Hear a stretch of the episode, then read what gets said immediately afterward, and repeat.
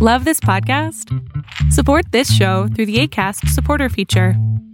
It's up to you how much you give, and there's no regular commitment. Just click the link in the show description to support now. I'm Sandra, and I'm just the professional your small business was looking for. But you didn't hire me because you didn't use LinkedIn jobs. LinkedIn has professionals you can't find anywhere else, including those who aren't actively looking for a new job but might be open to the perfect role, like me. In a given month, over 70% of LinkedIn users don't visit other leading job sites. So if you're not looking on LinkedIn, you'll miss out on great candidates like Sandra. Start hiring professionals like a professional. Post your free job on linkedin.com/people today. Hey, it's Ryan Reynolds, and I'm here with Keith, co-star of my upcoming film If, only in theaters May 17th. Do you want to tell people the big news? All right, I'll do it. Sign up now and you'll get unlimited for $15 a month in six months of Paramount Plus Essential Plan on us. Mintmobile.com slash switch. Upfront payment of $45 equivalent to $15 per month. Unlimited over 40 gigabytes per month. Face lower speeds. Videos at 480p. Active Mint customers by 531.24 get six months of Paramount Plus Essential Plan. Auto renews after six months. Offer ends May 31st, 2024. Separate Paramount Plus registration required. Terms and conditions apply if rated PG. Fiction, science fiction, horror, fantasy, crime, LGBT, thriller. You have now entered the House of Mystery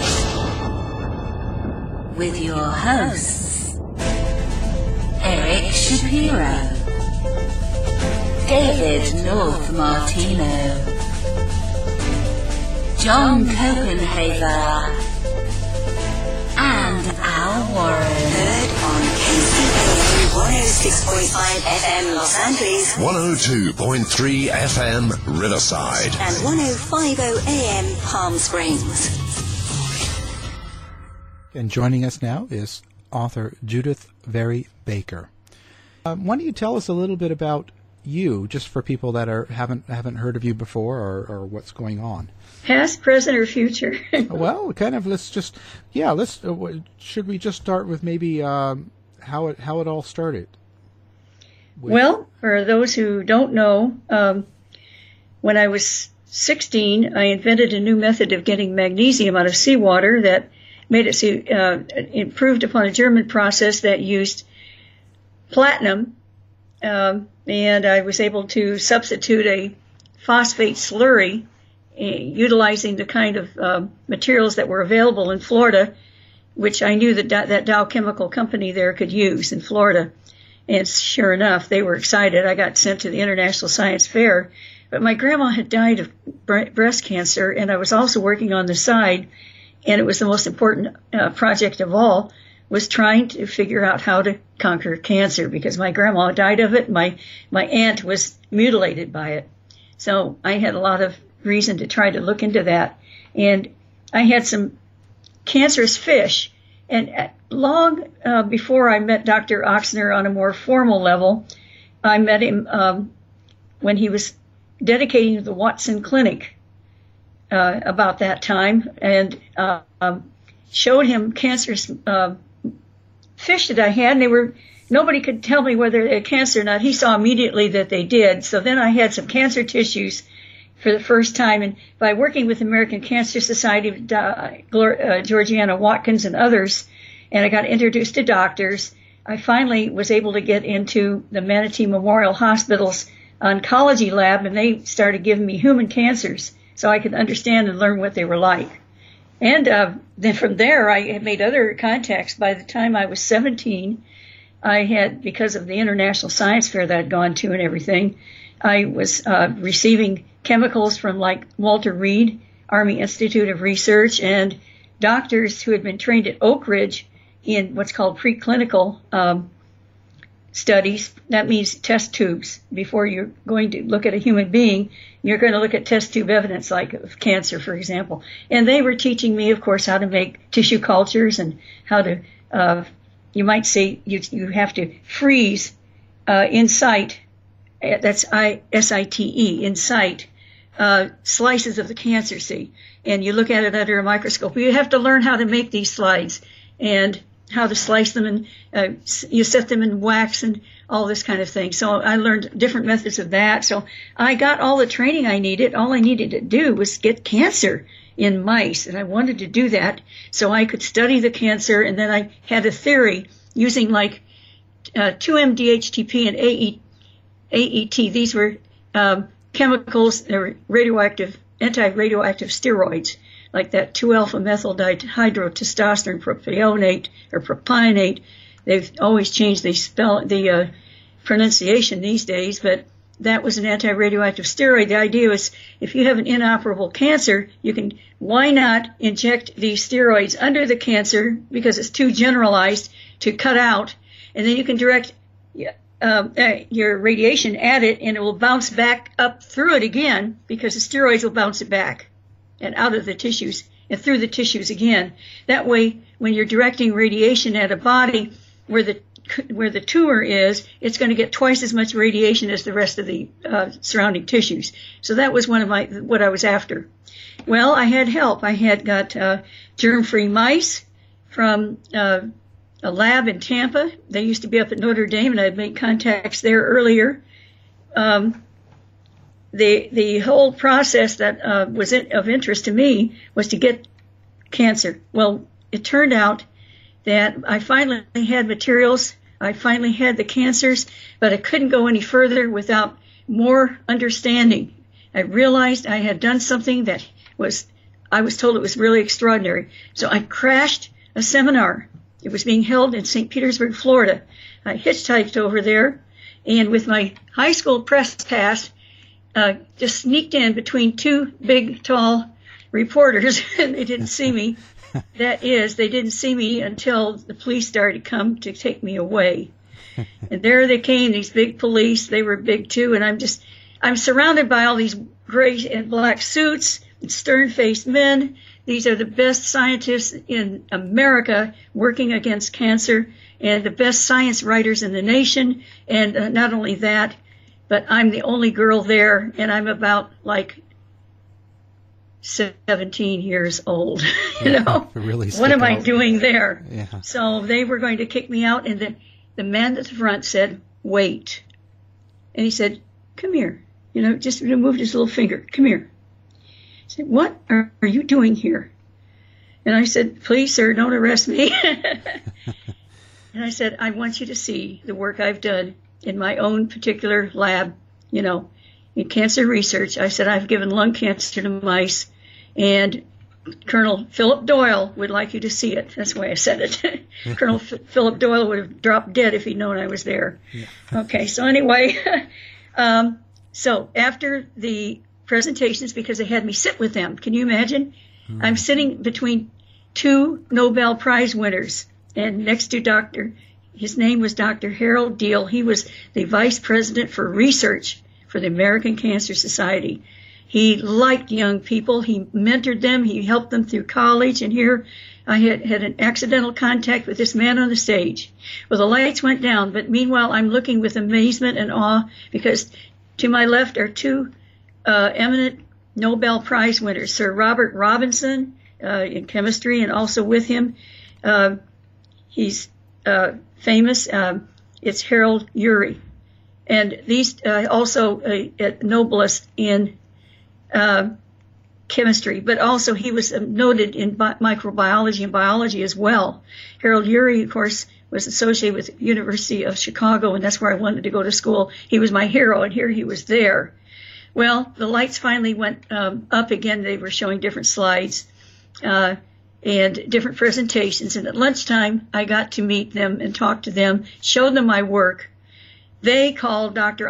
Ochsner uh, with these men um, that I've already mentioned was Dr. George E. Moore. He was the director of the Roswell Park, at that time called Cancer Institute. Uh, it was that called the, the Roswell Park Memorial Institute for Cancer Research. It was the preeminent cancer research uh, facility in the United States at that time. It was the oldest one. He's the head of the whole thing, and he, with Dr. Ochsner, and we have then Dr. Diehl, these two Nobel Prize winners. Several of them take turns. One of them, uh, one pair I know about, uh, went to my high school, talked to uh, Doc, uh, Colonel Doyle and the others, and then uh, I d- directed them to my lab. My lab had been moved under the stadium. When they saw all these tumors appearing on my mice, they were terrified. My, you know, the school was, even though they put in black lights, ultraviolet lights, and everything else to kill anything that might be present. They m- created me a lab underneath the stadium, uh, right along next to the where the guys, the football guys, had the team had their, you know, their showers and everything like that. So they put in a new lab, and part half the lab had a dirt floor because that was it had a door, you know. So I had my control mice were in the place with where the dirt floor was, and on my side was an actual lab. They had built-in vents and, and uh, sterile water and uh, gas forming and everything, but they were scared of it. So I showed them, I showed these doctors, these Nobel Prize winners, my work and all my files and all the logs. And you know what they did? No. What? They closed down the lab. they, were, Oh no. they said this is way too dangerous. And they told me, you have created lung cancer. And according to these records, I said, yes, these are correct. And uh, uh, uh, Colonel Doyle said, yes, they're correct. Showed his copies of many of those records. I had actually given these mice, they had compromised immune systems. They were germ-free mice. I'd given them lung cancer in only seven days, and they hadn't done that. They had not achieved that in any of the laboratories that the American Cancer Society had, or National Institutes of Health, or any of the universities. I had done it faster than anyone had ever done it before. That's So amazing. now, Yeah. yeah, it's in the newspapers, all kinds of articles. And uh, what happens next is I'm invited. By the way, they say we're going to do something very special. I was invited to work in the personal lab with Dr. George Moore himself. And I also worked with James T. Grace. And on the side, I was taking some um, courses in the summers. They had a summer seminar going on there run by Dr. Moran. And uh, Dr. Moran and I didn't get along as near as well as I did with Dr. Grace and Dr. Moore. But what's wonderful is that Dr. Grace taught me how to handle deadly viruses. And I'm talking about like the SV40 monkey virus that causes polyoma, multiple cancers in monkeys. I mean, this stuff was contaminating the polio vaccine. And all of us got it. Almost everybody. Have you? Did you get your polio shot or a polio sugar cube? Oh yeah, yeah. Well, you shot, got yeah. you got the virus. They had 98 million doses of it that were sent all over and even to Europe. And see, they were afraid. They were afraid because of what's called the Cutter incident. Do my listeners here, any, do they know what the Cutter incident was about? Oh, I don't know. Okay, the Cutter incident is one of the things that happened before the this second round of uh, doses, huge doses of sugar cube uh, polio vaccines was sent out to the American public. This original, like uh, Cutter Labs and others, were making Salk had made some, you know, and so we have uh, these various types, but they were being usually just uh, smaller populations were being inoculated with them. Dr. Ochsner, who ran the Ochsner Clinic, and he is, was in New Orleans, and I've become friends with him now. He had a sordid history, you might say, in, in uh, talking about Cutter Labs because he had actually bought stock in them and he had trusted those doctors who said this is the best of the vac- vaccines. And he had brought his uh, his staff in. He brought in reporters and he brought in his little grandson who was just could barely walk, just a little toddler, and his one of his granddaughters. And in front of all of them, to show how safe this was, he inoculated his grandson and his granddaughter. One week later, his grandson was dead, and his granddaughter had polio. And the sad part, the sad part, Al, is that he, if, if he'd waited one day, California banned it the next day because they'd found deaths and lots of polio from the Cutter vaccine. Oh. Alton Ochsner has lost his grandson. He is, sees that his granddaughter has polio, and he did this in front of everybody. Imagine how he felt. Oh, Just yeah. imagine. Oh, devastating. He was devastated. And then he realized something else. He realized that we trust our doctors. he had trusted those doctors and researchers to the extent that he had done that publicly. And now he realizes bad people trust their doctors too. People like Fidel Castro. Fidel Castro, who smokes a cigar. Fidel Castro, who, if he got lung cancer, nobody would suspect it would be a biological weapon that gave him the lung cancer if it was done correctly. Everybody needs shots. When you how, how, about getting a free vaccine sometime? How do you know what's in that vaccine my friends? Right. 98 million people did not know that their polio vaccine contained the sv40 the simian virus number 40 that caused cancer in 100% of the monkeys into which it was inoculated but that's what we all got and they're trying to tell you they will try and tell you but they've admitted you can find it online. We did not get rid of all the contamination uh, in all the uh, products that were made in different companies until 1999. Mm. So people saying, "Oh, back in '63 it stopped." Oh no, just some major uh, uh, organizations at the time admitted that they had the cancer-causing uh, product in these uh, doses of polio vaccine. What they didn't say is they couldn't get it out and they're not going to tell the public. You know why? Because of the Cutter incident. They're afraid that nobody will take a vaccine again if they call back another batch. I mean, we're talking about 98 million batches, uh, you know, I should say, uh, uh, doses.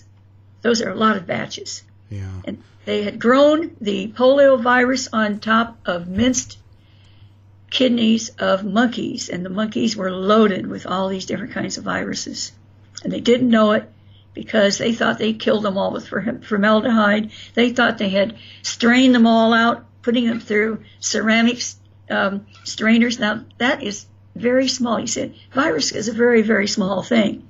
If you take Uh, a, one of these ceramic strainers and you blow it up under a microscope, you'll see these tiny little dots in it. That allowed just barely allowed a certain amount of fluid to get through. It wouldn't even it would strain out many kinds of viruses, but it did not strain out the SV40 virus. And they didn't know it. They thought they got it all, and they didn't. So there you are. You've got these contaminations going on. You got it. I got it. And the U.S. government has never apologized for allowing these contaminated viruses, virus-laden uh, polio vaccines to be distributed throughout the entire nation. They did that in 1963 Alton Ochsner is looking on. In the newspapers, it says, I was assigned after I was given, given all this training for the next year and a half. I will be working in labs at University of Florida and elsewhere trying to make cancer more deadly. Now, why would they want to make cancer more deadly? Remember what I told you about Fidel Castro right. and the cigars. You have Dr. Ochsner, and he's working with Dr. Mary Sherman. Mary Sherman knows about the contamination uh, in, that's in the new vaccine, let alone the old one, because her friend is Mary Stewart, who was up there at University of Chicago and then went on to the National Institute of Health. She's been testing. She is friends with Mary. They are, they went to medical school together. Very few women at that time. I, I went to uh, pre-med school pre-med classes, I should say, with Dr. Well, she's doctor now, with my friend Kathy Santee. We were both going to become doctors. And so I know how close of a relationship you can get with another girl when all the others are guys. Yeah. So she was there with Sarah Stewart. She knew and understood that we have a real problem on our hands. The American government is not telling anybody. They don't want people to reject vaccines because they have other vaccines out there and people might get scared and not trust the government anymore. Well, therefore now we all have, and not only that, it can be passed on to the next generation. We know it can be through different things such as bodily fluids. So that's the situation. Dr. Ochsner and Dr. Mary Sherman are trying to work on a way to first to get this vaccine clean so that it can be used safely. He doesn't want to see anybody die from it. But while they're doing that, they they're using radiation and different means. They used a linear particle accelerator that was housed there, one of the rare ones on the Earth at that time, housed right in New Orleans at the um, U.S. Public Health Service labs in the infectious disease laboratory. And they had that place guarded with by Marines. They don't want anybody getting in there and looking at what they're doing there. Now, there's the vaccine sitting there being examined, being zapped with radiation. They're putting it into monkeys to see what will happen. You know what happened? When they put it into some monkeys to see if they would get polyoma now or whether it was all gone, some of the monkeys developed the most rapid growing tumors in history. Because you see, you don't know what you're going to get when you, and then Castro, wait a minute, Castro smokes cigars, and we're now seeing lung cancer, the fastest they've ever seen growing in monkeys. They've got it. And guess who is an expert in growing fast growing lung cancers? I was. And I've been trained to handle that material. And I've been actually asked to help make, uh, learn how to make cancer more deadly. Said, it's in the newspapers, newspaper articles about me.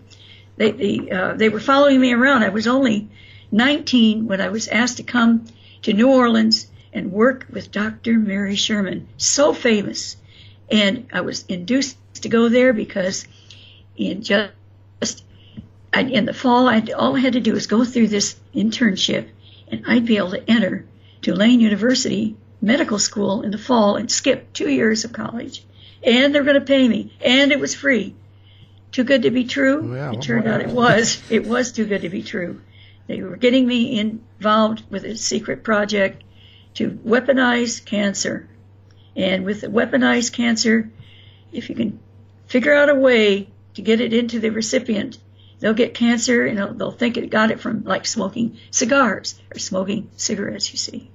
Yeah. Because my product that I had made back there 1961 at Manatee High School use cigarette products to produce that lung cancer. So you see the connections there. Yeah. That's now. How did I meet Lee and all that? I'm going to come up for breath for a minute because you might have some comments to make. No, that's just uh, I'm just I'm totally engulfed, and that's amazing. That's quite a quite a story. And I was thinking. Well, now that was 50 years ago. Imagine what we have today. Yeah. You know, they didn't throw that stuff away. Yeah. No, and I was thinking also about you know how uh, there's a how the par- how paranormal or paranormal p- people are paranoid about even getting the flu shots. Well, I I never have one. I wouldn't take one. You see, it's not the flu shot necessarily itself; it's how many of them you take in your lifetime, clogging up your system. It's like uh, filling a, a highway with lots of cars. Pretty soon, you've got so many there you can't move fast to get to you know get around an accident. So that's the problem, you see. Yeah. That uh, and also, I have to admit another thing. Even if you get a flu shot, the chances are it's going to mutate before it can do you any good, You see. So your body sees, uh, senses that there's flu vac- uh, virus going around in your system. And how to attack the virus?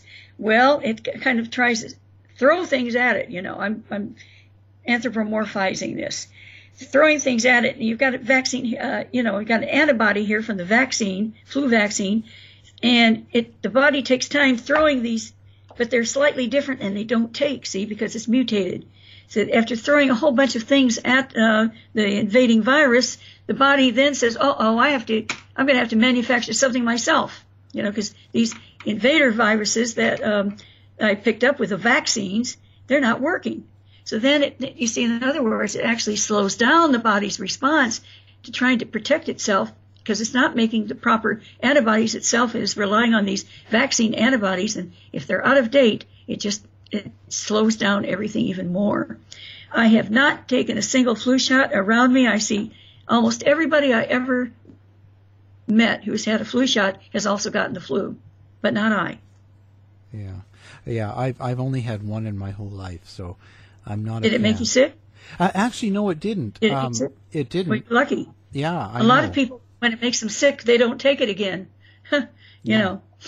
I've just never. So been, I mean, uh, it, the the government, when you are told that you are getting something for free, remember, my friend, nothing is free. right. Whether you're being used to see if 10 million people take the flu shot and only two of them die of flu, or maybe 100 die of flu, and of course, often it's uh, or how many come down with it. They're interested in those statistics. You're you're being used as a guinea pig, I would say, more than anything else.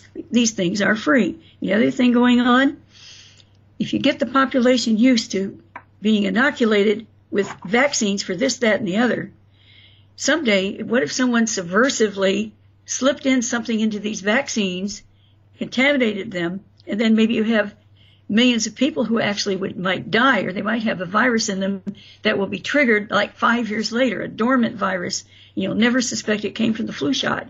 How do we know what is inside the flu shot? Why, your mama told you, your doctor told you. That's what uh, Ochsner was told that his vaccine, you know, that what he gave to his own grandson was safe. How do you know? Did you look at it under a microscope? Do you know what's in it? Yeah. I don't think that's being paranoid. But what happens is when the population gets used to obeying and the government says, take this vaccine, take that one, the doctor tells you, give your child so many vaccines. Well, I, I live in Europe for my safety because on the History Channel, this is one reason, the History Channel put under, uh, on the internet under JFK assassination conspiracy theories that I claimed to have helped develop AIDS. Do you know how many death threats I got from that? Oh, and they yeah. won't take it away. I mean, it's still there. I, I can't afford to sue them. How, you know, how dare they? But that's what they do. And so I, you know, I, I've got, I got a call once. You killed my mother. You know, that kind of thing. Yeah. I have to live with that or try to live with it. The subject, Lee Harvey Oswald. The guest, Judyth Vary Baker. We'll be back right after these words. Back now, and uh, let's pick up what you were talking about there. Now, here's the thing. Overseas, a child in Sweden gets 13 or 14 vaccinations in their life as a child, you know, as, until young adulthood. In America, it's 46. Why so many? I'll tell you one thing, makes a lot of money. Yeah. Now, ask yourself why we have to have so many when the children, by the way, in Sweden, they're going to live longer. The men and women there live an average of four or five years longer than they do in the United States. Yeah. So their children. Oh, See? I, I agree. You know, and also I was thinking that people might not realize what it was like back in the 60s about uh, spies and, and all the things that were really, Yes. it was a different time. Well, we trusted the, our government, we trusted our doctors. Uh, now, because of the internet, and because we have better communication, we can realize now that doctors are not gods, and our government is not always 100%, um, shall we say, on our side. It seems that the government can tell you something like, I mean, who would ever think our government would say there are weapons of mass destruction in Iraq? We were attacked by Saudi Arabians, therefore we need to attack Ira- Iraqi people. Yeah. and we swallowed it and we we lived with it. We killed so many people, and yet there were no weapons of mass destruction. They're trying now to say they found a few. Oh, come on! Yeah, they didn't no. find anything. I think everybody knows. Or So let's let's go back about weapons though. Me- weapons of mass destruction, biological weapons. We're talking going back 50 years.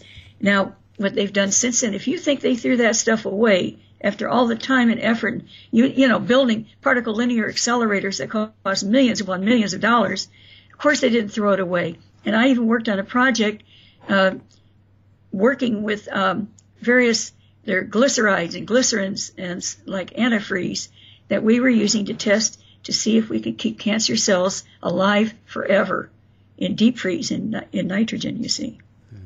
And now what have they done since then? Do you think that they let this stuff die that we, that we ended up creating? And why did I do it? Because I love my country and because I was told that Fidel Castro was likely to start World War III and millions, like 20 million people could die in a nuclear exchange just in our country. Now, Castro, just six months earlier, had aimed nuclear weapons at me and my family in Florida. And I had formerly loved President Kennedy and even sent a letter asking how I could serve my country. Believe me, when you do something like that, they, they pay attention to those kind of things. So, I mean, I was like a super patriot. Everybody knew it. I mean, you know, there are lots of uh, uh, officers I talked to, uh, retired and others, uh, military officers and scientists related to, like I said, Oak Ridge and to Walter Reed and so on. And here I'm a patriot and one thing leads to another. I, I don't like Kennedy anymore because by the time of the Bay of Pigs in 1961, he has taken the blame for everything bad that happened there, and I thought he was to blame. And all the the uh, anti-Castro refugees in Florida, and I was dating some of them. One of them was the finance minister of Cuba, that is Castro's finance minister of Cuba, his own son, Tony Lopez Fresquet. Tony and his brother Vincent had had to flee to the United States because they they went with their mother, who their mother was American, and she feared staying in Cuba during that revolution. So he tells me how Castro, that's Tony did, handsome, handsome young man, and oh, we, I mean, it was really liked him a lot, and he's telling me that he knows how Castro tortured, viciously tortured Bay of Pigs uh, survivors, and how one of his friends was suffocated. To, no, that was David Ferrie. Sorry, one of David Ferrie's friends was suffocated to death. As a matter of fact, well, I'll talk to about David Ferrie in a minute. But here's Tony is telling me all these things, and all these anti-Castro people are. I came to New Orleans literally hating Kennedy. Kennedy was to blame for uh, so much and, and didn't let us conquer Cuba. Well, Lee Oswald would be the one to change my mind on that. When I arrived in New Orleans, uh, here I am. I'm 19 years old. I've been invited to work with prestigious Mary Sherman on a project I know not what it is. And that's the key. If only they had told me what I was going to be involved with, but they did not. And when I arrived, it was two weeks early. It was during the, um, I don't know how much of this uh, re- uh, listeners of yours have heard before. So if I'm going to areas where you've already have that information, I need to know that, by the way, no, before I yeah. I'll, I'll tell you. Don't worry. All right. So anyway, what happened? Um, I come to New Orleans two weeks early because we were on the trimester system in Florida, University of Florida. They were still on the semester system there, and the semester's longer than the trimester. I arrive, and where are my doctors? Why, they're in New, they, they're not in New Orleans. They're gone. And the one of very much importance was Dr. Ochsner, who was running this internship and, you know, would okay it. He was in South America, of all places. Now, I had about $42 with me. That's equivalent to about $400 today. But that doesn't last very long if you have to wait two weeks and you're in a strange city, and especially if you don't know what might happen to you any minute. I couldn't believe when I got off the bus, and it was the middle of the night. It was like 3 o'clock, 4 o'clock in the morning. And one of the first things I heard was a gunshot going off when I was in the cab, uh, or just got off the bus. It doesn't make any difference. First thing I heard that I could remember that was had to do with what you can hear was a gunshot. And the second thing that happened to me that I remember very well during that same time period that impressed me is I start they started following me. A guy started following me and he didn't look nice. So I was scared and got a cab, you know. Yeah. And it wasn't that far to the YWCA. When I got there, it was a, gee, this building was all run down. They had been telling me it was a beautiful new building. No, that was the YMCA. It was beautiful and new. It was right there on Lee Circle. But this building was old and decrepit, and um, they were going to, you know, someday they would um, replace it with a, a better YWCA. But there it was at the time. I go inside and I say, Here I am. Where are my doctors? Well, she said, Well, my dear, you can't call anybody at five in the morning. Uh, oh, yeah, that's right, of course. I had sent ahead that I was coming. Well, so I called the clinic because they have people there night and day. When it was uh, by six o'clock, somebody answered, and they said, "Look, um, go home." I said, "Well, why?" Well, because you're not on the list yet. We haven't filled out any papers. You weren't supposed to arrive yet. Well, I couldn't go home, and I explained this why in the book Me and Lee, and explains also why, like, I wanted to become a nun and how that didn't work out because my dad kidnapped me away from uh, that's that kind of life. I, I had been told I could be a sister of St. Francis. I could still serve the poor, help people. They would put me through medical school. And I wanted to live in Indiana. I was tired of Florida. I missed where I was born in South Bend. I wanted, I, so I wanted to go back and I took a scholarship, a full scholarship at St. Francis School or college, university, you know, in Fort Wayne. So that's how that happened. Then my dad pulled me out. Senator Smathers uh, heard about that uh, I had I wasn't going to school anymore uh, in Indiana, and he arranged a full scholarship for me at the University of Florida. And my aunt and my grandpa actually drove me there because my father wanted to keep me home so I, I could run his business. He was drinking too much and he couldn't handle it anymore. People would he, uh, would walk out. He couldn't keep an accountant. He wanted me to do all the accounting and so on. Instead, here I was gone out of his grasp.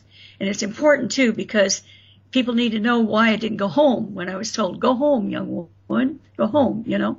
I couldn't go home because my dad had access to me as a, until you're 21, your parents at that time had power over you. It's 18 now.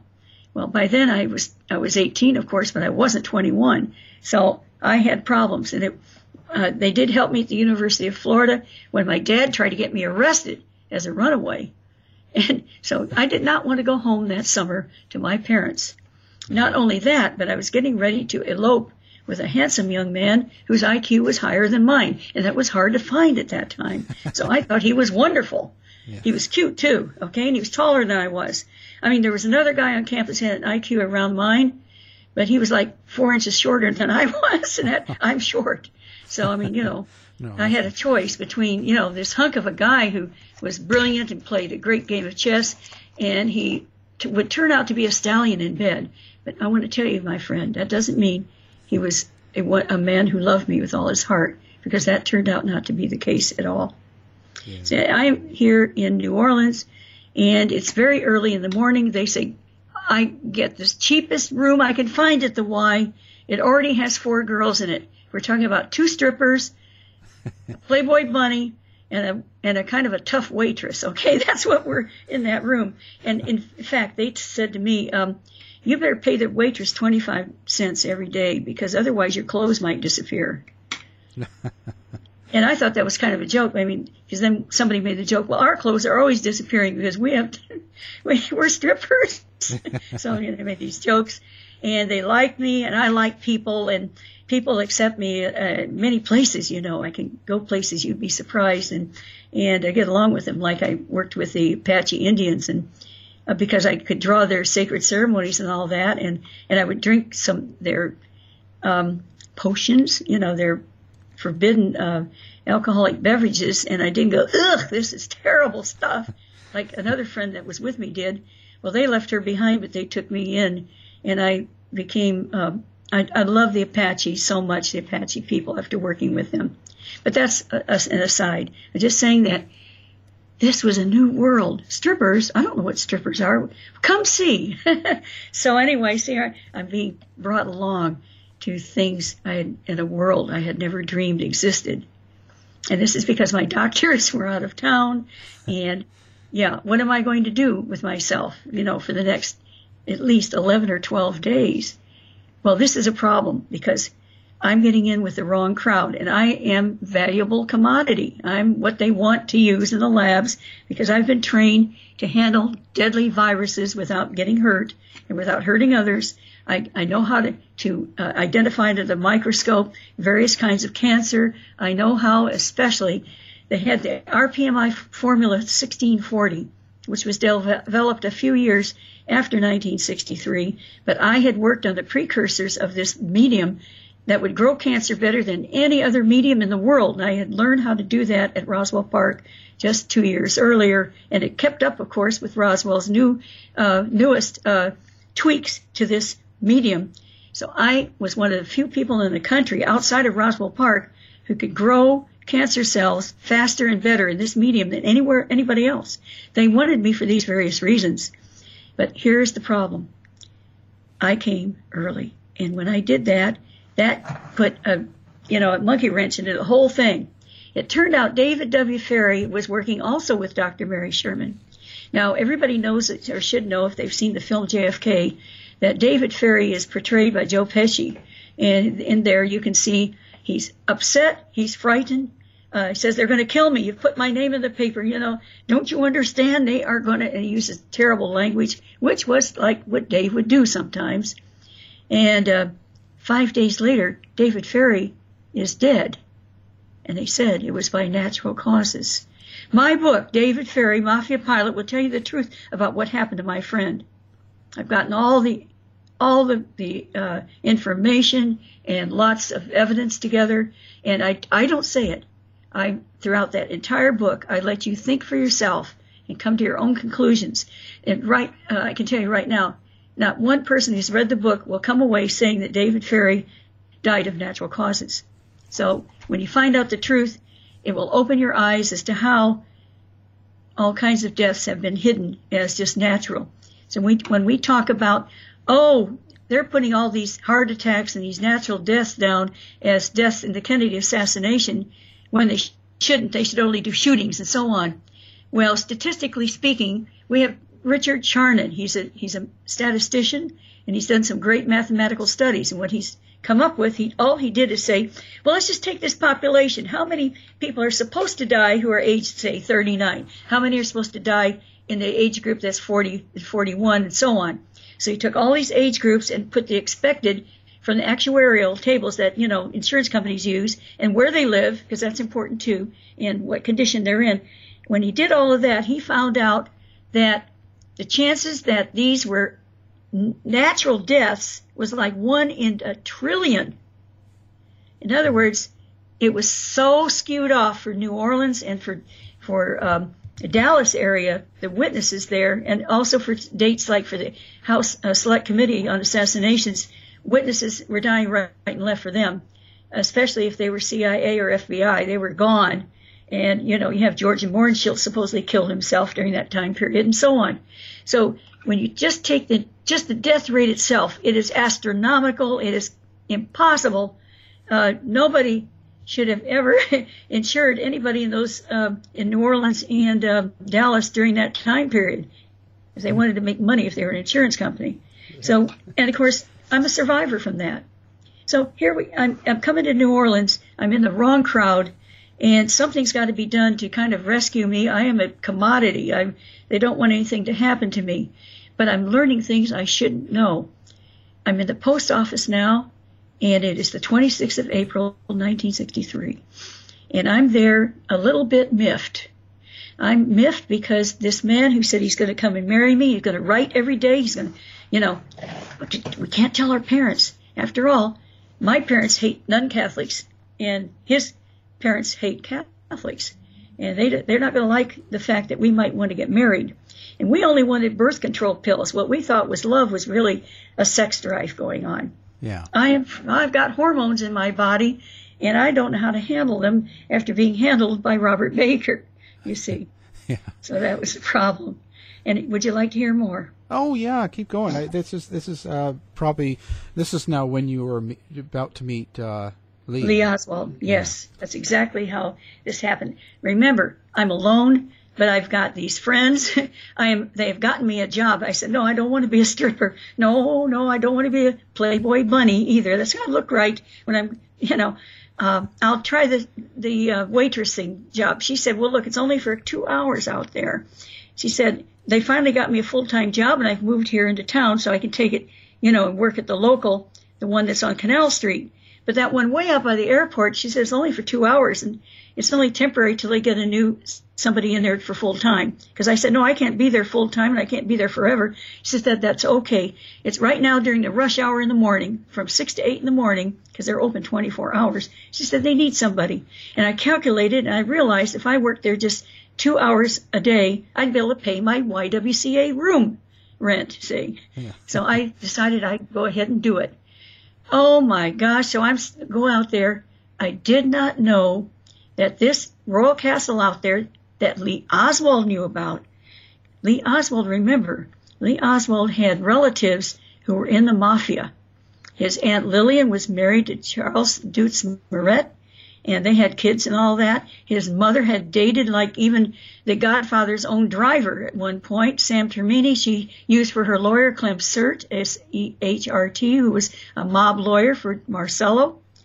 Uh, we have all these ties and connections. Lee has ties and connections with the mafia, but he is from the Office of Naval Intelligence and he's been borrowed by the CIA. And as such, the CIA and the mafia were working together at this time to kill Fidel Castro. They even admitted it a few years ago, finally, officially, even though it had been out for years. And here is Lee Oswald. He's the perfect bridge, as by the way was David Ferrie, a man with strong mafia ties He was trusted by the mafia. You know, he's got all these relatives. He grew up among them there in New Orleans. And he's also CIA. He had successfully fulfilled a mission in the USSR. He'd been there almost three years. When it was time for him to come back, the man who had thrown his passport down at the U.S. Embassy in Moscow and said, I hereby renounce my American citizenship and I'm going to tell Soviets everything I knew. He and the officer who was listening to this tirade knew that place was bugged. While Lee Oswald said he's renouncing his citizenship and had gotten all the papers, he never signed a paper. Al, he never signed a thing. So when it's almost three years later, Lee Oswald has fulfilled his mission in the USSR, and he wants out. He's got he was at the time he married a, a woman, a very pretty woman. Her name was Marina, and she wanted to come to the United States. She had a baby with him. Um, that way, uh, she hoped that he would take her, and he did but it, t- it was hard for him to do so. He managed to do it. He had enough ties. He comes back to the U.S. Embassy there. His passport is waiting for him. They didn't confiscate that.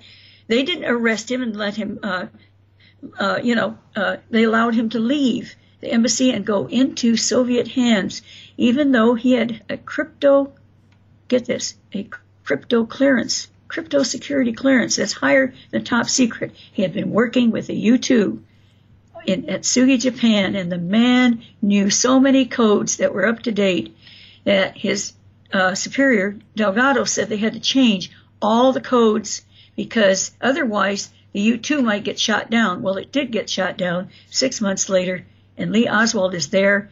They bring Lee Oswald to Moscow. He actually speaks to and talks to Gary Powers, who survived that shoot down. I think that really disappointed the USA. They wanted him to take, it wasn't a pill. It was an injection, a deadly injection that he could have given himself. I think Gary was a little bit afraid of needles. He didn't kill himself, and that was a big disappointment. We find later that Gary Powers will, after testifying and going into a civilian life, uh, suddenly you find that before uh, important people can in, uh, investigate him or uh, get his testimony, that his helicopter crashes. It supposedly ran out of gas as if this test pilot, who always checked all his instruments, wouldn't have noticed. Yeah. Anyway, poor Gary is dead. Lots of people die in this thing. Yeah. Lee Oswald has returned to the United States. They don't arrest him. He came back on a State Department loan. He comes back with his wife and child. He gets a job uh, first at Leslie Welding, and then after a little stay, he gets it with Jaggars Chiles Stovall. He works six days a week there. Five days he's doing ordinary ads. On the sixth, he's all alone there, and he's doing overtime work. And Lee told me he was handling at that time maps and other things from the U2. My dad, my stepfather, who was intelligence officer, actually handled the maps and the um, um, fly over flyby photographs of Cuba. And he said that Lee was looking at Cuban maps, Cuban photos that were created by U2 overflights and he knew about this and he always supported me all his life at, at, when he finally knew what I was doing. Now, Lee Oswald has returned to the United States. He has some work to do in, in Dallas. He, when you find out in the book, you'll realize that he never did shoot. He never did shoot at, at Walker like he was later, they later tried to make it out to be. So that's, that's in the book and you need to see it. That's me and Lee. Now, Lee has been assigned, we now know, to get me rounded up because I might get hurt. I am really in with the wrong crowd. I've seen more vomiting men in just a few days, and I learned what pasties were, you know. So, I mean, yeah. So, I mean, I'm talking about my life had taken a turnabout. Um, I could have even been raped or hurt or anything was anything could have happened. I am there to get a pick up a letter from Robert Ellison Baker III, but I call him Robert A. Baker when I'm writing to him.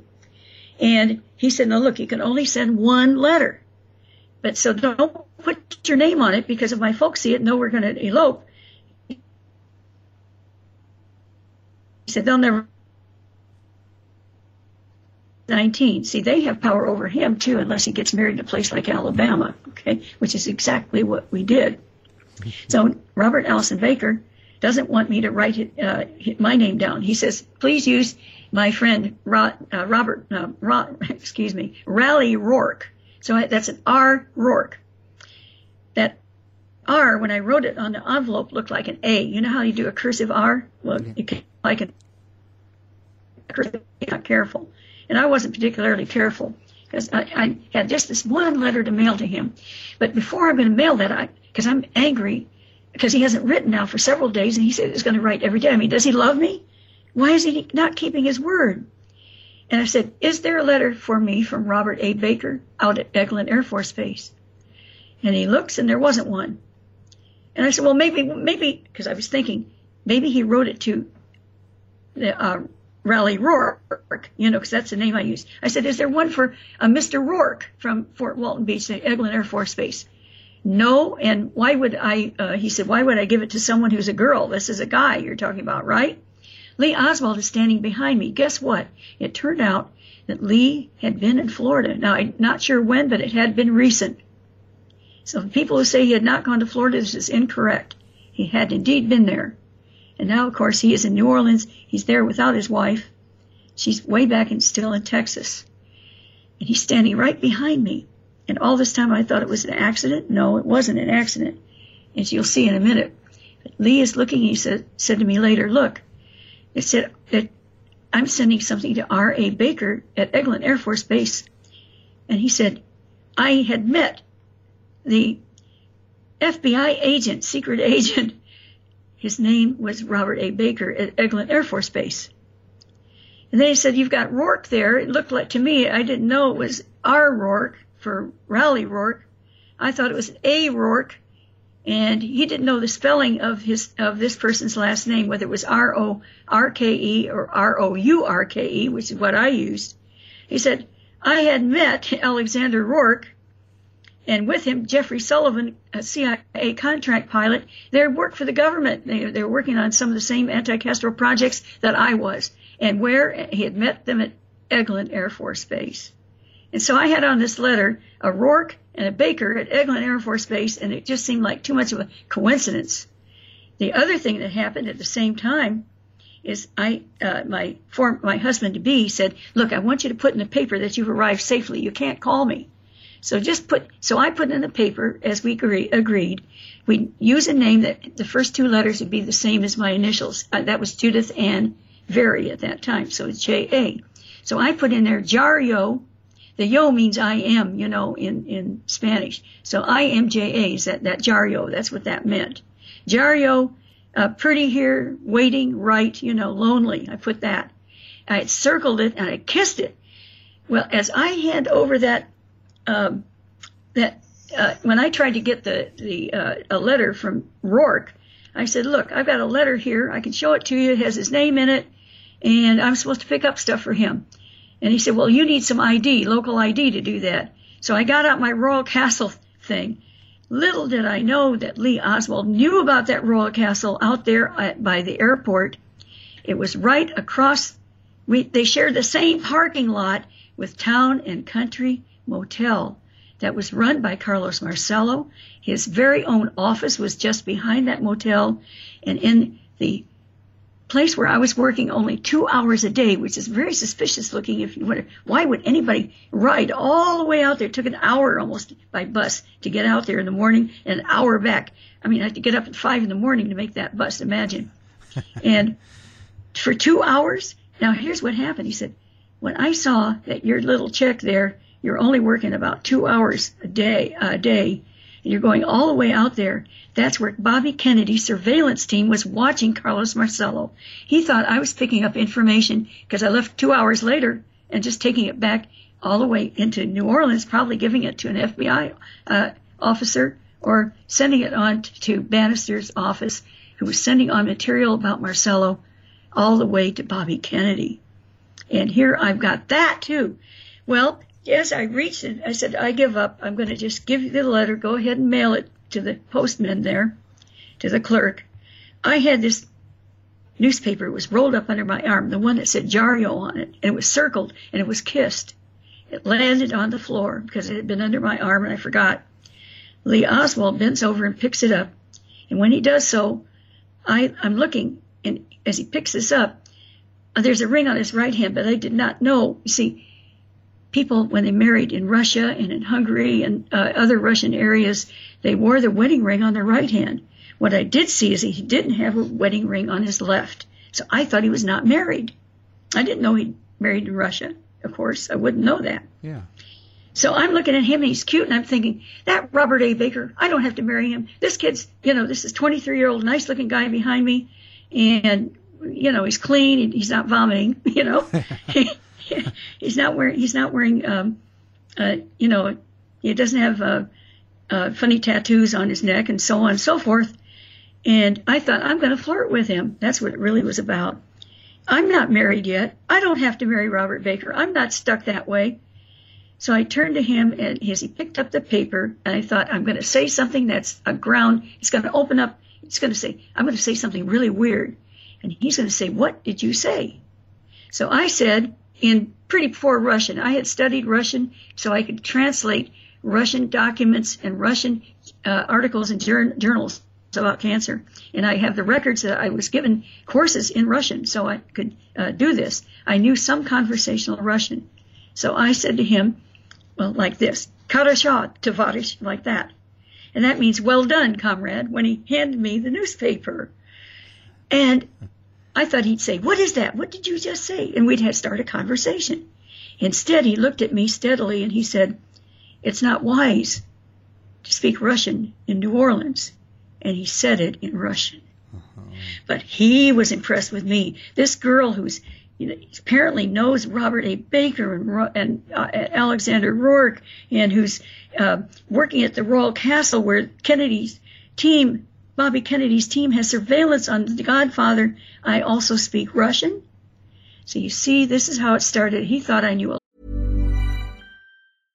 Imagine the softest sheets you've ever felt. Now imagine them getting even softer over time. That's what you'll feel with Boll and Branch's organic cotton sheets. In a recent customer survey, 96% replied that Boll and Branch sheets get softer with every wash. Start getting your best night's sleep in these sheets that get softer and softer for years to come. Try their sheets with a 30-night guarantee. Plus, get 15% off your first order at bollandbranch.com. Code BUTTERY. Exclusions apply. See site for details. Ready to pop the question? The jewelers at BlueNile.com have got sparkle down to a science with beautiful lab-grown diamonds worthy of your most brilliant moments. Their lab-grown diamonds are independently graded and guaranteed identical to natural diamonds, and they're ready to ship to your door. Go to BlueNile.com and use promo code LISTEN to get $50 off your purchase of $500 or more. That's code LISTEN at BlueNile.com for $50 off. BlueNile.com code LISTEN. Hiring for your small business? If you're not looking for professionals on LinkedIn, you're looking in the wrong place. That's like looking for your car keys in a fish tank. LinkedIn helps you hire professionals you can't find anywhere else, even those who aren't actively searching for a new job but might be open to the perfect role. In a given month, over 70% of LinkedIn users don't even visit other leading job sites. So start looking in the right place. With LinkedIn, you can hire professionals like a professional. Post your free job on linkedin.com slash people today. There's never been a faster or easier way to start your weight loss journey than with PlushCare. PlushCare accepts most insurance plans and gives you online access to board-certified physicians who can prescribe FDA-approved weight loss medications like Wegovy and Zepbound for those who qualify Take charge of your health and speak with a board certified physician about a weight loss plan that's right for you. Get started today at plushcare.com slash weight loss. That's plushcare.com slash weight loss. Plushcare.com slash weight loss. A lot more. And then when I talked about all the anti Castro people I knew, that I had dated Tony Lopez Fresquet, the son of the finance minister of Castro's Cuba, He's talking to me and he knows I know more about Cuba than almost anybody he's ever met in his life. Yeah, that's uh, pretty shocking for him, eh? He's a bad guy, you know. And here he had spoken, kill Castro. using with Dr. Mary Sherman. So he introduces me to David Ferrie the next day, and all of a sudden I'm on the secret side of a project. It was never intended for me. I was supposed to be on the legitimate side of this project, not knowing what I was doing, not knowing what I was handling. By the time they came back to town, Dr. Ochsner said, you need to stay on this side because you know too much. Now, Dr. Sherman said, look, if you really want to work in my lab, you can do that. It's going to be difficult. You know so much, but I, I will take the chance. And I said, no, I don't want you to take the chance, and uh, I'll stay on this side of it. And I agreed. I agreed to work on the secret side of a project to kill Fidel Castro. Are you there? Yeah, yeah. Something something yeah. cut out there. I don't know. yeah. Did you get it? No, that little. I just you just it just cut out the last minute there. So. Okay. So what I was saying is that suddenly we realized uh, I realized I was on the wrong side of the project. Did you hear that? No, that's just where that's just where. okay. And Dr. Sherman gave me the opportunity to work on the other side, but she said it would be a little bit more dangerous now that I knew so much I realized that I would be able to serve my country better. And also, they showed me a deadly cancer. She showed me what they had developed. They said, I want you to look at this. I looked under the microscope. I looked at the records, the breeding records of, of this, this cancer. It was the most virulent, deadly cancer I had ever seen. And I had been working for a year and a half making cancers more deadly. I knew what I was looking at was something that was so powerful and so deadly and so unusual, it hooked me. And I wanted to help my country. I believed what I was told that if we can kill Castro, we can avert World War III, you know, because we're not going to have these incidents anymore with nuclear weapons aimed at our country. We're not going to have to go to the brink. We're not going to have to hide under our desks. If we kill Castro, I wouldn't do such a thing now. But I believed my doctors just like Dr. Sherman, Dr. Ochsner. They were so famous. And you know, at that time, we used to trust our superiors. We trusted our government. We trusted that they knew what they were doing. I was just a girl. Can you hear me? Yep, yep. That's... So that's the way it was. So I ended up on the wrong side of the project because David Ferrie was expect. He said he needed help. He was also working with the Godfather. He was another one of these bridges. That is, he was a mafia pilot, but he was also had been a contract pilot for the CIA. He had worked um, in anti-Castro training programs. He had even spoke spoken before 70 retired military officers in 1961, and at that time he told them Kennedy ought to be shot. And later he said he was just making a joke. But the point is, is that they made him get off the stage. There were military officers there that hated Kennedy so much. They knew they had a talented pilot here. They knew that he could speak uh, all kinds of languages and Spanish fluently. He was an Eastern airline pilot who was a direct conduit between New Orleans and he was going to Houston and Dallas and Fort Worth and all these cities in between on his route as a, a captain with big airplane for Eastern Airlines and they started using him as a courier. He got to know others who hated Kennedy.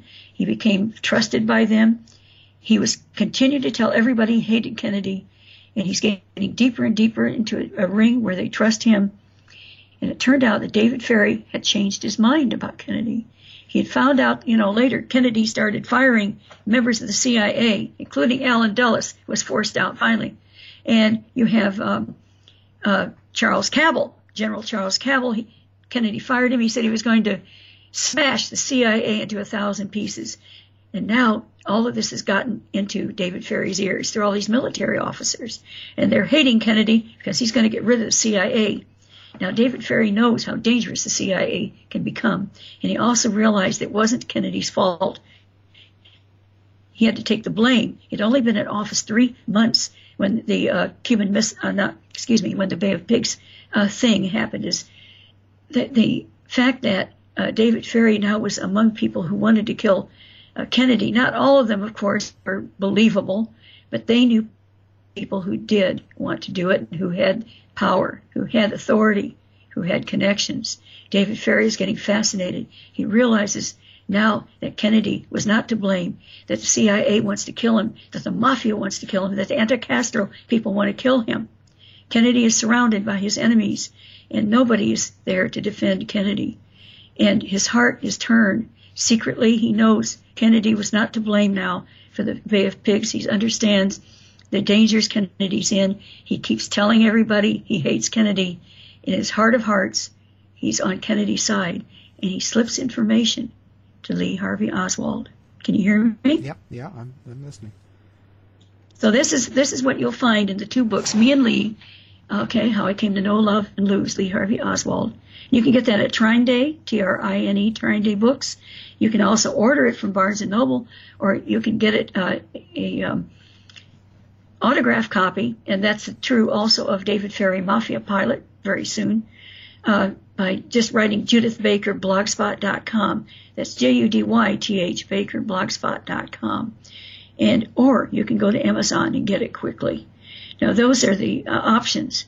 Anyway, those two books between them, they tell you everything you would ever want to know, connects the dots, and that's what's important to understand how the Kennedy assassination began, how it, it got cooked up, who was involved, who David Ferrie really was, and why we know that Lee Oswald was not the killer of Kennedy. Of course he wasn't.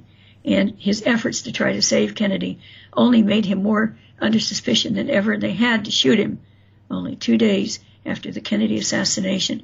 47, hour, 47 and a half hours after Lee Oswald is placed in custody, he is shot dead in front of, that's magic number 70 again, in front of 70 Dallas police officers by a mobster, you know, nightclub owner and mafia bagman, police fixer for Carlos Marcello, Jack Ruby. Hmm. So, uh, what do you think of the JFK movie, Oliver Stone? Oh my goodness, a lot of it is correct. Of course, he didn't know uh, as much as we know today because that movie uh, caused a huge outcry, and it should have. Look what in the world, why are they hiding Lee Oswald's records all these years? That was 1967.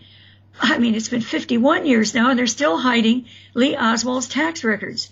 They don't want you to know that he was being paid hazard pay when he was over in the USSR, and that he had to pay income tax on that, you know. He was being paid by the Marines, or by the, I should say, the CIA, through the, the Marines, you know, to get that pay into his pocket. And he put had that in a fund. And by the way, after he is dead, Marina Oswald gets an anon- anonymous check for $25,000. Well, that didn't come out of heaven, you know. Yeah. That came out of somebody's hazard pay, if you see what I mean. Yeah. You've got, yes, he took care of his family. Lee Oswald was a responsible person. It's not like you've been told. And, you know, he was careful with uh, everything he did. He was not a fool. He was intelligent. Oh, he played a great game of chess, and I loved him. I fell in love with him. He rescued me not once, but not twice, but several times from different things that were going on in New Orleans. And he had been sent to watch over actually the project itself. The CIA did not want this project to fall into, into the hands of people like the mafia because they were looking close. They wanted to uh, kill Castro too. And if they could have used a weapon like this, that would be fine. You know, Jack Ruby actually saw the project that we were working on. I didn't know his name was Jack Ruby. I thought his name was Sparky Rubenstein. And that came about, and I have the I have the story. I had written a short story and uh, about a dog called Sparky. It was our dog, and that little dog loved me.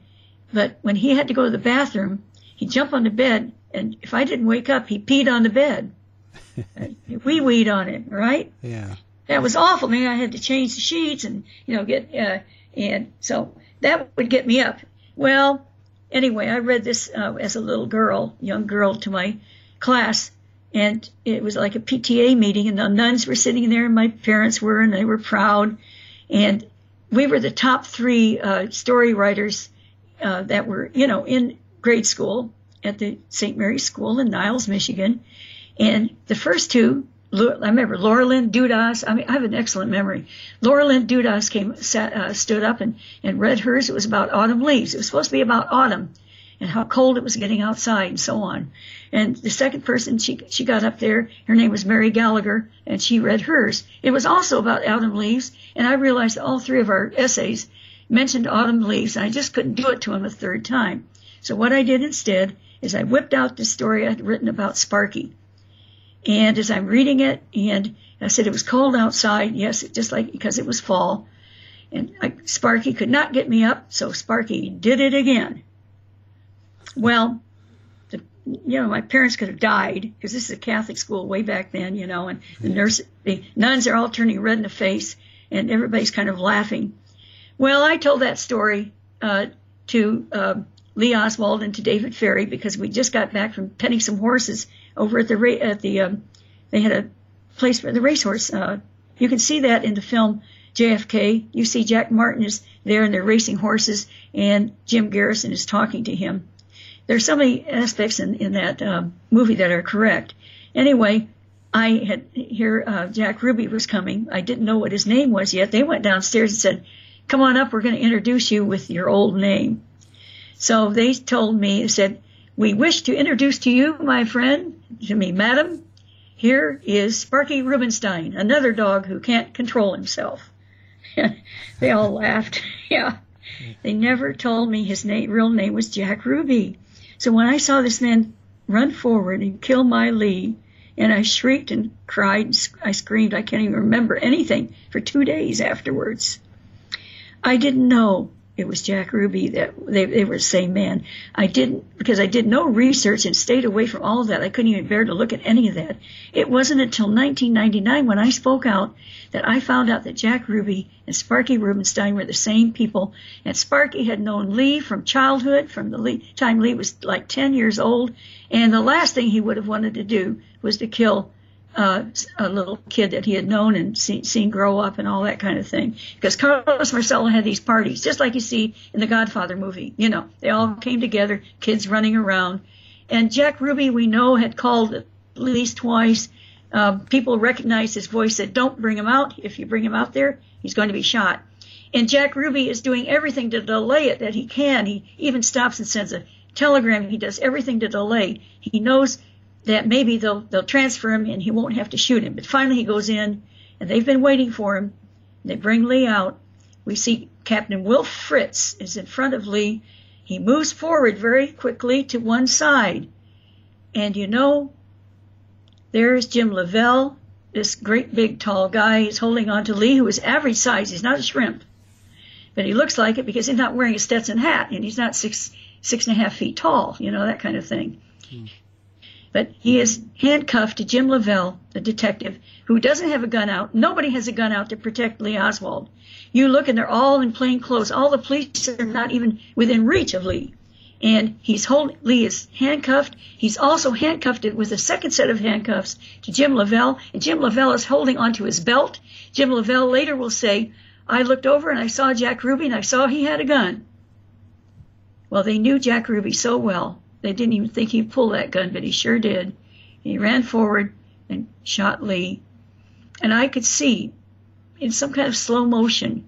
And they even had that in the movie slow motion. It just almost blew me away when I finally saw it. Because when you see someone, when something horrible is happening in your life, it goes like into slow motion. I could see the expression on Lee's face to some extent when he was being shot there on live TV. I could sense it as if in slow motion, and he was killed. And the love of my life was gone. And I, I could do nothing about it. Lee told me, please tell my little girls that I was a good guy. I waited many years before I had the courage to do it. And in the meantime, my friends in New Orleans, Dr. Mary Sherman, Lee Oswald, of course, David Ferrie. I will never hear from them again after around December, early January 64 is last time I was in contact with David when he told me you must be a vanilla girl, keep your head down, sit on your tuffet, eat your curds and whey, and never let your bright little head think of anything important again, or they'll kill you. He said, as for me, how can I hide the way I look? Because David Ferrie had alopecia. He had these crazy looking eyebrows. People are saying, well, why were those, they so thick and why in the world were they shaped like that? Well, he told me they were shaped like that because he had no eyelid lashes. He had no eyebrows. He made these artificial eyebrows. He made them thick and strange looking because that way it kept stuff from getting into his eyes when he was flying. He was a pilot. He was getting particles into his eyes. When he wore these strange looking eyebrows like that and put goggles on, nothing got into his eyes, you see. Well, he would also, also often wear uh, sunglasses so you couldn't see it. And he wore a hat often so you couldn't see that. But he was, you can imagine how he felt because he had just like straggles of hair on the back of his bald head, like three little hairs coming out of his chin. That's all he had. And his skin was soft like a baby's. He was taking too much thyroid. And back then it was uh, called Proloid. It was a rel- relative of the thyroxine, that levothyroxine that we take today. It was better than what we have today, I might add. And it was more uh, powerful in many ways. Anyway, David Ferrie, David Ferrie would die. And they said it was natural causes. Not in a million years was it. I say I've got it in the book, what really happened. You analyze the stomach contents of somebody. You should, you know, if you're a pathologist, if you're in there doing an autopsy and you have contents in somebody's stomach and they have said this man may have killed himself with pills, what are you so, supposed to do? You're supposed to analyze the contents of the stomach to see if you have material in there that would have killed him. They didn't do it. Even though they knew that they had so-called suicide notes, they didn't do it.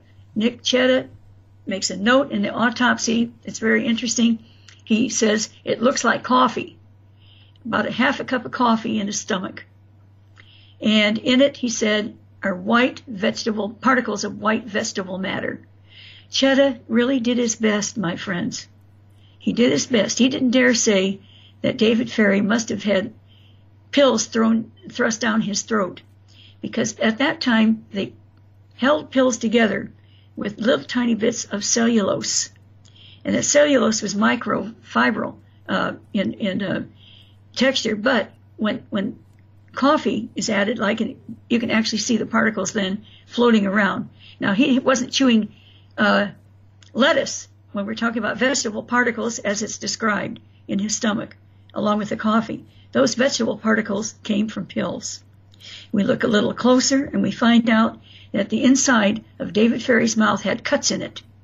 We never hear about that. Those were seen, and we have, uh, after Nick Chetta uh, retired, we have another uh, coroner who takes over, and uh, he he just recently retired, as a matter of fact. And this coroner stated that he had seen the reg- the original autopsy photos, and something had been forced down David Ferrie's throat. Well, what was forced down his throat? I have, to take a large dose of of a thyroid product because my thyroid doesn't work. I was in Chernobyl, um, in Norway, when the clouds came over. It knocked out my thyroid. I have to take a large dose. And that I remember that when I got hurt, I've been hurt a number of times. I've had head injuries in so-called accidents with cars, like with a cut brake line and so on. And in the last and most devastating of those, um, I could not recognize my own son. I thought it was my former husband. I could hardly speak. Some people would say that was a good thing. Too bad now she can talk. but at any rate, yeah, I had a, a problem with short-term memory. I actually took six doses instead of one of this thyroid product. And in a couple of hours, my heart was beating so hard I thought it was going to beat right out of my chest. We know that at Broadmoor Pharmacy, David Ferrie picked up a hundred similar pills. And the next day, 93 of them were gone, and so was David Ferrie. He was dead. Mm. Marks in the mouth, yeah. Well, and they say this was natural causes because it burst an aneurysm up in his brain and he bled to death in his brain from his heart beating so hard. So we have lots of records that show that he took Proloid, and we have all the medical records. I've had medical training. I can assure you, David Ferrie did not die of natural causes, insofar as that the aneurysm that burst in his brain was caused by high blood pressure that was exacerbated by a huge overdose of proloid. So, so who do you think wanted him dead? Oh, practically the whole world. I mean, Carlos Marcello was embarrassed because the, the FBI has, back in 1963, uh, he, Carlos Marcello knows his very own attorney, G. Wray Gill, that's W-R-A-Y, G. Wray Gill, has, you know, had hired David Ferrie. David Ferrie was going for the Godfathers, uh, making fake, um, birth certificate for him. He's making flights to Guatemala to, to nail that down so Bobby Kennedy, uh, would not deport, uh, away all the way to Sicily or Tunisia, see where he was really born. Instead, with the fake Guatemalan birth certificate, uh, he would, the first time that, that um, Bobby Kennedy tried to deport uh, Carlos Marcello, he actually kidnapped him. He actually sent him to Guatemala, dumped him there, and oh, the Guatemalan president sees him. He says, "Oh boy, this guy is important." Treats him like a king. Now that's not what Bobby Kennedy wanted. So he has agents come over there. They pick him up again in the middle of the night, throw him in a truck along with his attorney, uh, uh, Mr. Moran, and they dump him in the jungles of the Honduras. And I mean, they dump him down a, practically down a cliff. They end up with broken ankles and broken ribs in the middle of the jungle. They think they're going to die there. Marcello makes his way out anyway. It took him days, but they finally reached a little airport. They reached uh, Honduras capital. Capital. They slept for three days. I was talking to Carlos Marcello's own granddaughter. Her name is Tricia Marcello. and uh, Tricia told me how David Ferrie indeed helped Carlos Marcello return to the United States during one leg of that journey. Now, why is that important? Marcello, when David Ferrie is fired from Eastern Airlines because he was a homosexual and had been seducing a 15 year old boy. By the way, the others that he seduced, they were older. And we'd say their age of consent, most of them, you know, but not this one. He got in awful trouble. He's trying to get his job back with Eastern Airlines, as a matter of fact, when I knew him. And David Ferrie is, uh, has a real problem. He cannot be a, pilot anymore, and he doesn't have the money he had before. Carlos Marcello sees an opportunity to get himself a pilot and make him a mafia pilot. And he made him an investigator too into his situation because David Ferrie was a genius. And so he's giving legal advice, even though he's got all these high ranking doc, um, attorneys with him. Carlos Marcello uses David Ferrie, has him go out to his own Churchill Farms. It's a big plantation he had. It was a farm outside of New Orleans, not that far away either, but filled with swampland and so on. And he has David Ferrie spend the weekends there plotting how to win the case against Bobby Kennedy, who wants to deport Marcello. So now David Ferrie is in deep with the mafia. He is also in deep with the CIA, and I'll show you how that happens. You can see it in the book. It's tenuous. You have to follow all the little trails to see how he was really deeply involved and was therefore of use to everybody. Trouble is, he knew too much and he had to be eliminated when they finally realized how close he was to Lee Harvey Oswald. Hmm. So, you know, when you saw the um, the actual um, killing of JFK, um, yeah, what what did what what went through your mind? As in, uh, well, first of all, Lee had talked to me only 37 and a half hours before the assassination. One of the things he told me, and it really struck me deeply, he always wore his Marine ring. He would take off his wedding ring and leave it behind on the last day of his freedom, on the 22nd of November, the last day of Kennedy's life. He said, I made a pledge as a Marine to serve and protect the president. He said, How can I protect and obey the orders of a dead president? And that's the way he looked at it. You know, he loved Kennedy and he wanted to do what he could. He actually was able to send off telex, for example, on the 17th of November. The terrible spelling because he had dyslexia. It was not from J. Edgar Hoover, as he put it at the top. It was a warning that a group is going to assassinate, not assassinate, right? Yeah, President Kennedy, and uh, you know they need to do something about it. Of course, they ignored it, and now Lee Oswald is under suspicion. He told me, I believe I also saved Kennedy's life the president's life. He never said Kennedy like that. He used a great deal of respect. He would say the president's life. I believe I saved the president's life earlier, a couple of weeks ago. And I said, can you give me details? And, you know, he didn't want to go into that area.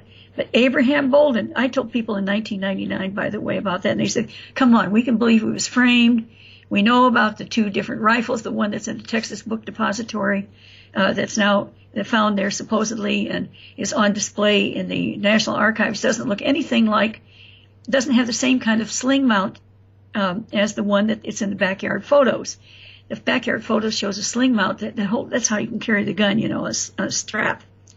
And that thing is mounted from underneath, whereas the sling mount that they have on at, on uh, display at National Archives, the sling mount is mounted, mounted on the side.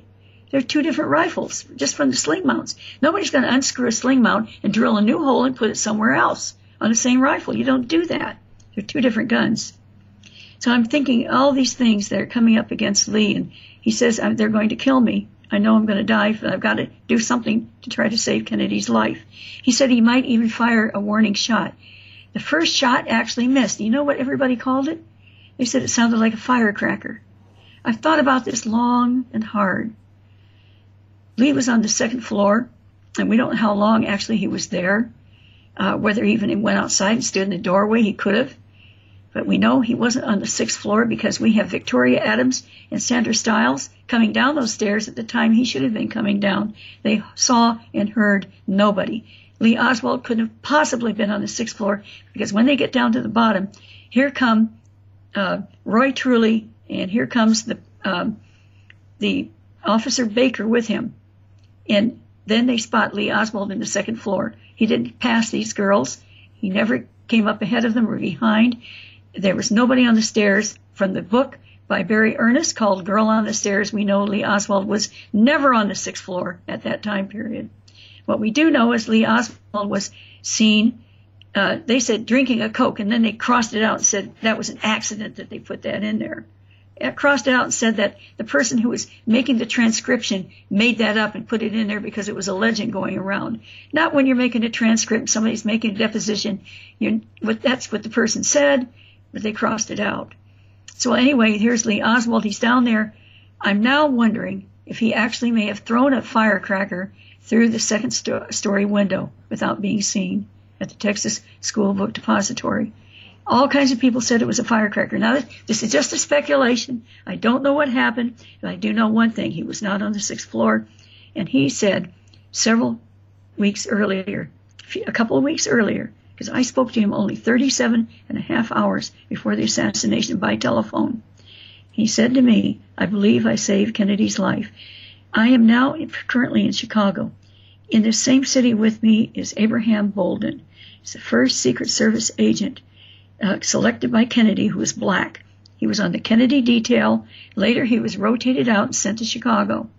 While he's in Chicago, about three weeks before the assassination, he's standing there with his superior when the FBI calls and says, look, Kennedy is not coming to Chicago after all. We had stopped him from getting on the plane. We stopped him because we have arrested armed men who were going to kill Kennedy. And so you stand down. You're not going to be able to uh, help protect the president because he's not coming. And by the way, the name of the person who gave us this information was Lee. Now, I don't know how many Lees you know that are interested in saving Kennedy's life, but I knew one who was. Mm. So we have Lee, I told it back in 1999. Abraham Bolden comes out much later, like 2006, saying this information that never had reached the public before. And by the way, they put Abraham Bolden in prison when he tried to talk about things like this. He's an exemplary man. He lives a good life. He, everybody respects and loves him. And that, that's how cruel they were to anybody who tried to stop, you know, Lee Oswald from getting framed. Hmm. So, so what was your call on that then? Uh, when you heard he actually got killed? Well, Leah told me, you know, please tell my little girls, as I told you, that I was a good guy. Well, over the over the years, every Thanksgiving, I, I decided I'd do two things. One, I had saved all kinds of material because I was in this historic project to kill Castro. It was history. I don't save that much in my life. My my kitchen looks like a, a laboratory, you know. I keep things spare, but I kept these things. I hid them like in a Bible that I knew my husband would never look into. I put them behind photographs. I had a I had a diary. Portions of the diary have, thank God, I've been saved. Um, and I write down things whenever I can remember something that Lee said. I wrote it down because this was history, and I kept them in the you know page at the ends of books, things where that books that people wouldn't read. Thank God I saved it all. Every Thanksgiving I would have a hard day of work because I had a big family, and I always had the next day off. It was kind of a tradition. It was the one day off a year I had. Even on Mother's Day, I always had to cook, but because I had made so much food, everybody was happy and eating leftovers, you know, the next day. Yeah. And I would rest in bed. That was my what I did every year. What I was really doing is writing down every last thing I can remember that Lee ever said, and also then finally what David said, but not near as much. And so and I I kept it in my heart. I wanted to do what he said. I've got to tell his little girls that he was a good guy, and I've got to t- write down everything he said so they'll know it was true. Eventually, in 1999, well, actually 1998, December 27th, 1998, my daughter had been gone for one day. That was the last child. I now could do something about it without my children being hurt. That was my hope anyway. By the way, three of my five children have very little to do with me. One of them hasn't spoken to me since I spoke out in 1999. It's been very, very hard to live with. I have 11 grandchildren, but I've only been able to see three of them. So that's my life. And of course, I have to live overseas because after speaking out, I've had death threats, and I have actually um, wonderful friends overseas who protect me, and they pay my bills. I pay them uh, through my Social Security check, but I don't even get my own check. I mean, it goes to other people and signed by others, and I have to go through all these um, methods so that people don't follow me and, and try to hurt me. Because as I said, the History Channel actually has in, under their conspiracy theories for JFK conspiracy theories, there actually says that I claim to have worked in a lab and helped develop AIDS. This lie has been out there for years now, and I get death threats from it. Let's forget about the threats I might get from anybody else or that you might think of. This is enough right there to cause a lot of problems for me. I did not help create AIDS. I want to make that clear. But that's not what the History Channel says. People believe the History Channel. So it's been a, a pain, and I can't afford to, to sue them. I, it's just something I have to live with. They ignored every plea I made. Get that off there. I did not do any such thing. So these are things I have to live with. Well, in 1999, early 1999, I finally approached. I said, I've got to get this story out. I don't want any money for this. I'm not going to take it to like National Enquirer. Now, National Enquirer later tried to make a story, and they offered me a decent amount of money. Enemy said that they offered me six hundred thousand dollars. I mean, the whole eh, National Enquirer isn't even worth that much itself, but they, you know, they exaggerate things. Well, here's what happened in the end. I realized I had to write things down. I wrote a huge stack of letters to my son. I was going to take it to my grave, but after I saw after my daughter left home, I dared finally see the film JFK. So we're coming back to what your story was. How accurate was the film JFK? It was accurate enough to make me cry, accurate enough to make me decide after all these years, you mean with all the evidence we have out there that Lee was framed, with all the people that died, all of us who gave our lives, all of us who had to hide, that they say he killed Kennedy? And, and, and Garrison can't figure this out? You know, did he do it or not? Finally, Garrison says he had to be innocent. He shows the magic bullet and the crazy trajectories that can't possibly exist. I want to tell you, when I realized that the American people could be told that a giraffe was 80 feet tall and they would believe it. I mean, you know, it's that bad. Yeah. People would just swallow. Well, it turned out they hadn't quite swallowed everything because Jim Garrison did, and I'm very proud of him what he did. So I, after seeing that in, in the movie, it said to stay silent. You know, it's like being a coward. That struck me to the core. I'm not a coward, and I had let Lee down. I thought I could go to my grave and just have these letters sent to his children. I realized I had to do much more because my sons, my good sons, I mean, they, they didn't know a thing about the Kennedy assassination. Not really. They'd never be able to figure out. And they wouldn't know where to get supporting evidence. So I wrote, rewrote it all. And I, I wrote it in, in the book that was today's called Me and Lee, but I called it Innocent Blood. I also got a researcher and through emails, he and, and I tried to see if I could have it, um, have it a little remote, like somebody else is involved. I have support that way. And that book was called, um, oh, what did they call it? Yeah, Deadly Alliance, but wasn't any good. There were a lot of things missing because he didn't ask the right questions. It hurt his feelings a lot, Dr. Platzman's feelings, when he said, this book is not going to make it. it just, there are a lot of errors in it.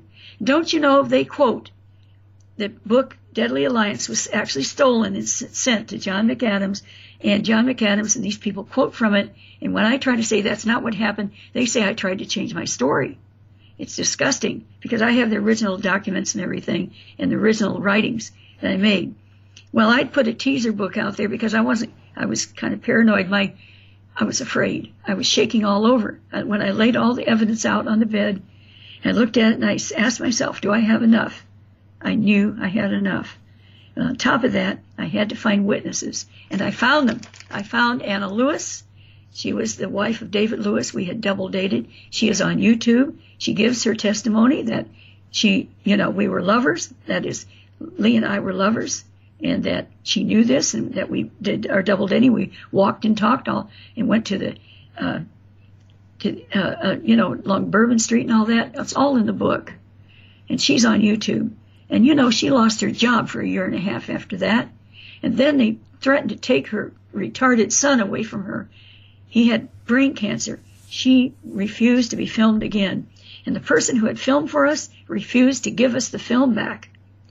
And her name is Deborah Conway. Deborah Conway kept the film for four years until I threatened her with a lawsuit. Well, by then it was too late for 60 Minutes to use it. It was too late even for Nigel Turner on the History Channel to use it. People need to know that for whatever reason people do things, whether it's because their book gets ruined, this may have been the case with Mrs. Conway because she had been working with David Lifton on a biography of Lee Oswald for years. They had just gotten ready to publish it. It was being in pre-sales. Their book got canceled when their publisher saw my evidence files. They had not mentioned me. People say, well, how can you be missed? Well, I want to ask you how it could be that the Warren Commission padded the 26 volumes, and it's a joke, you know. They even have a study of Jack Ruby's mother's teeth in there, as if what Lee Oswald bit somebody to death. It's even the wrong set of teeth. I mean, yeah, they've got that in there, but they don't have Guy Banister. They never interviewed him. Never interviewed uh, Ochsner. Never interviewed Sherman. Never interviewed me. Never interviewed. Oh, wait a minute. They did interview David Ferrie. Oh, the FBI interviewed him and interviewed him and interviewed him. We've got pages and pages of it. They went to all his friends and interviewed them. They did a ton of stuff on him in 1963, and the Warren Commission did not print a single page. There's only one reference to David Ferrie. It's not even that. Marina was asked, Do you know a Mr. Ferrie? F A R R Y. That was it. His name is spelled F-E-R-R-I-E. With all these pages and pages, which you will see in the book, David Ferrie, Mafia Pilot, David Ferrie escapes even being mentioned. So anytime you say, well, how come you're not in the book? You know, I mean, in what Warren Commission, how come the FBI, blah, blah, blah? You don't know that. We don't know, you know, all the people who may have been interviewed. I know about Dave. And I know what they did to my records. For example, right after the Kennedy assassination, I was working at Peninsula Chem Research. I was working doing gas chromatography. I was working with lasers, analyzing materials, creating, helping to test new materials that had been created in this prestigious laboratory. How did I get in there?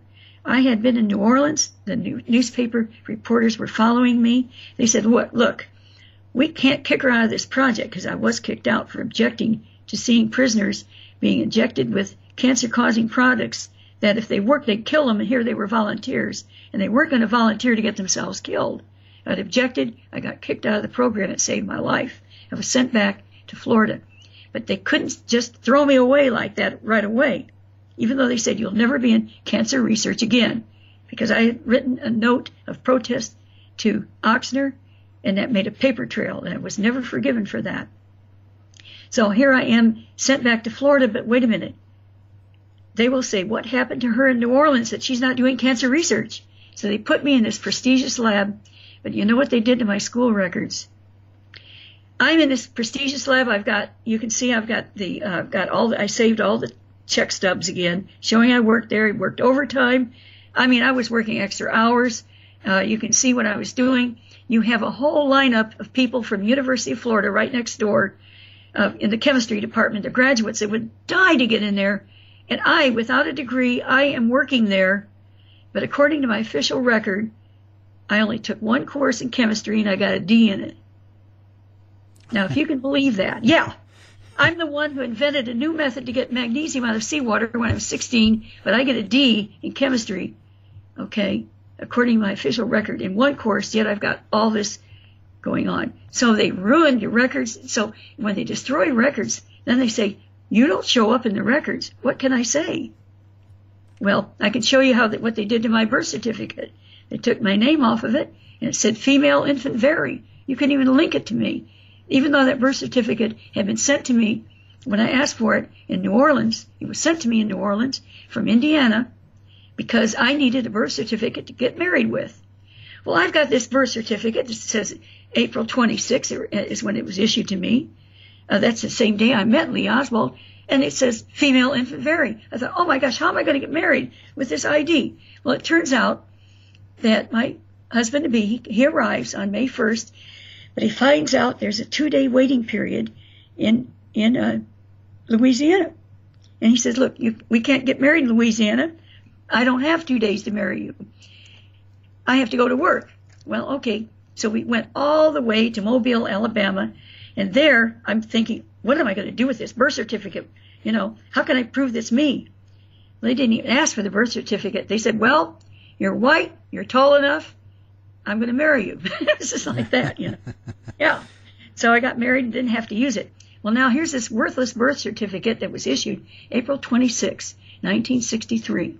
It's worthless, absolutely worthless. And what happens next? In uh, October, Lee Oswald has just come back from Mexico City. He tried to drop off, hand off the biological weapon. Nobody was there. We now believe he was sent to hand off a dummy. They never intended for this biological weapon to get into the hands of the Cubans. They just wanted to ha- use it to get Lee Oswald there so they could frame him to say that he was a communist who was trying to get into Cuba, you see. And that worked very well against poor Lee. But meanwhile, you have David Ferrie is working on Carlos Marcello's birth certificates. Remember what I was telling you, trying to prove he was born in Guatemala so he doesn't get deported all the way over to Italy. And while he's there working on them on the legitimacy, he called me up. This is just before I was in contact with Lee. It's early in October. Uh, on October 6th or so, Lee returns to the United States and is sent back to Dallas. We had intended to meet there in Mexico.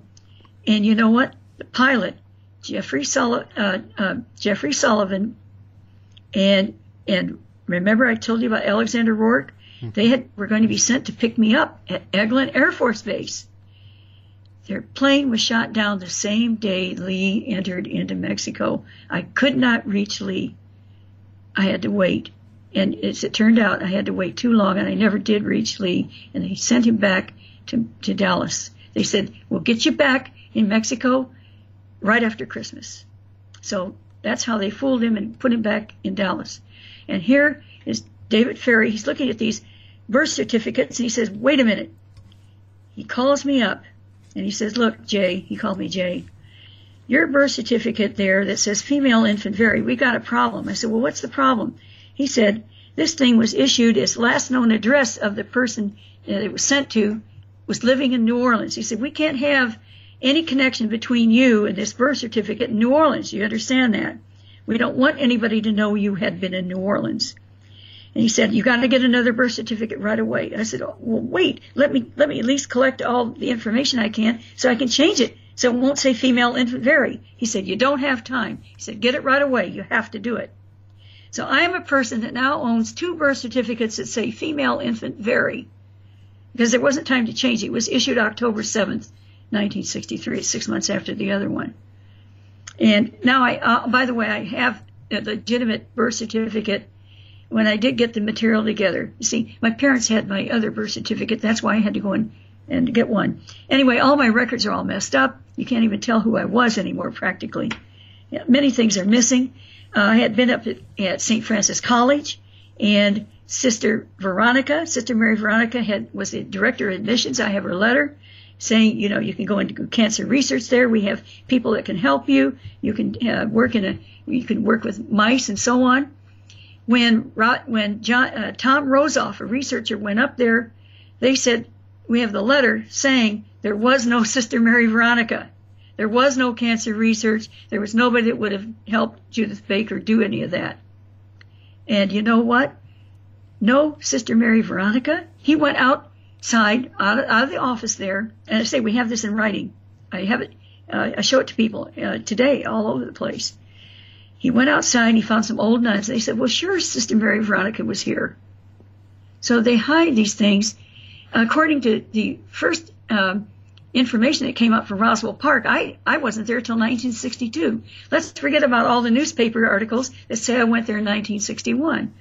And then they said that I was kicked out and all kinds of other things that didn't happen. So that's what they do to witnesses who are inconvenient. It's a character assassination. She doesn't know what she's talking about. But I have the documents, and they're all genuine. And I have the witnesses. Thank you for being, I hope that this will uh, impel people. I hope they come to the, the, we're having this wonderful conference, the JFK Assassination Conference. It's going to be held in, um, Dallas Arlington area at the Sheraton Hotel in Arlington. It's free admission. All you have to do is go to jfkconference.com and sign up, and you can get a, a free ticket. We're going to have Casey Quinlan there, Robert Groden, Jerome Corsi, uh, Gary Severson, Dr. Fetzer. We're having the wonderful John Barr, Jim Marrs. It's free. For the first time, people can get in without having to pay an arm and a leg.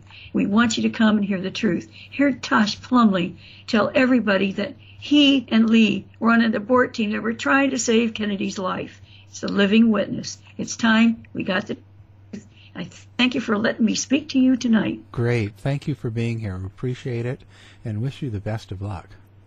Thank you so much. God bless you all.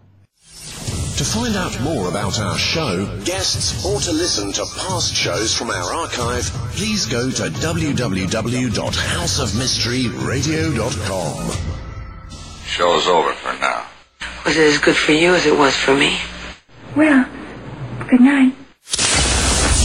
This has been a production of Something Weird Media. I'll be back.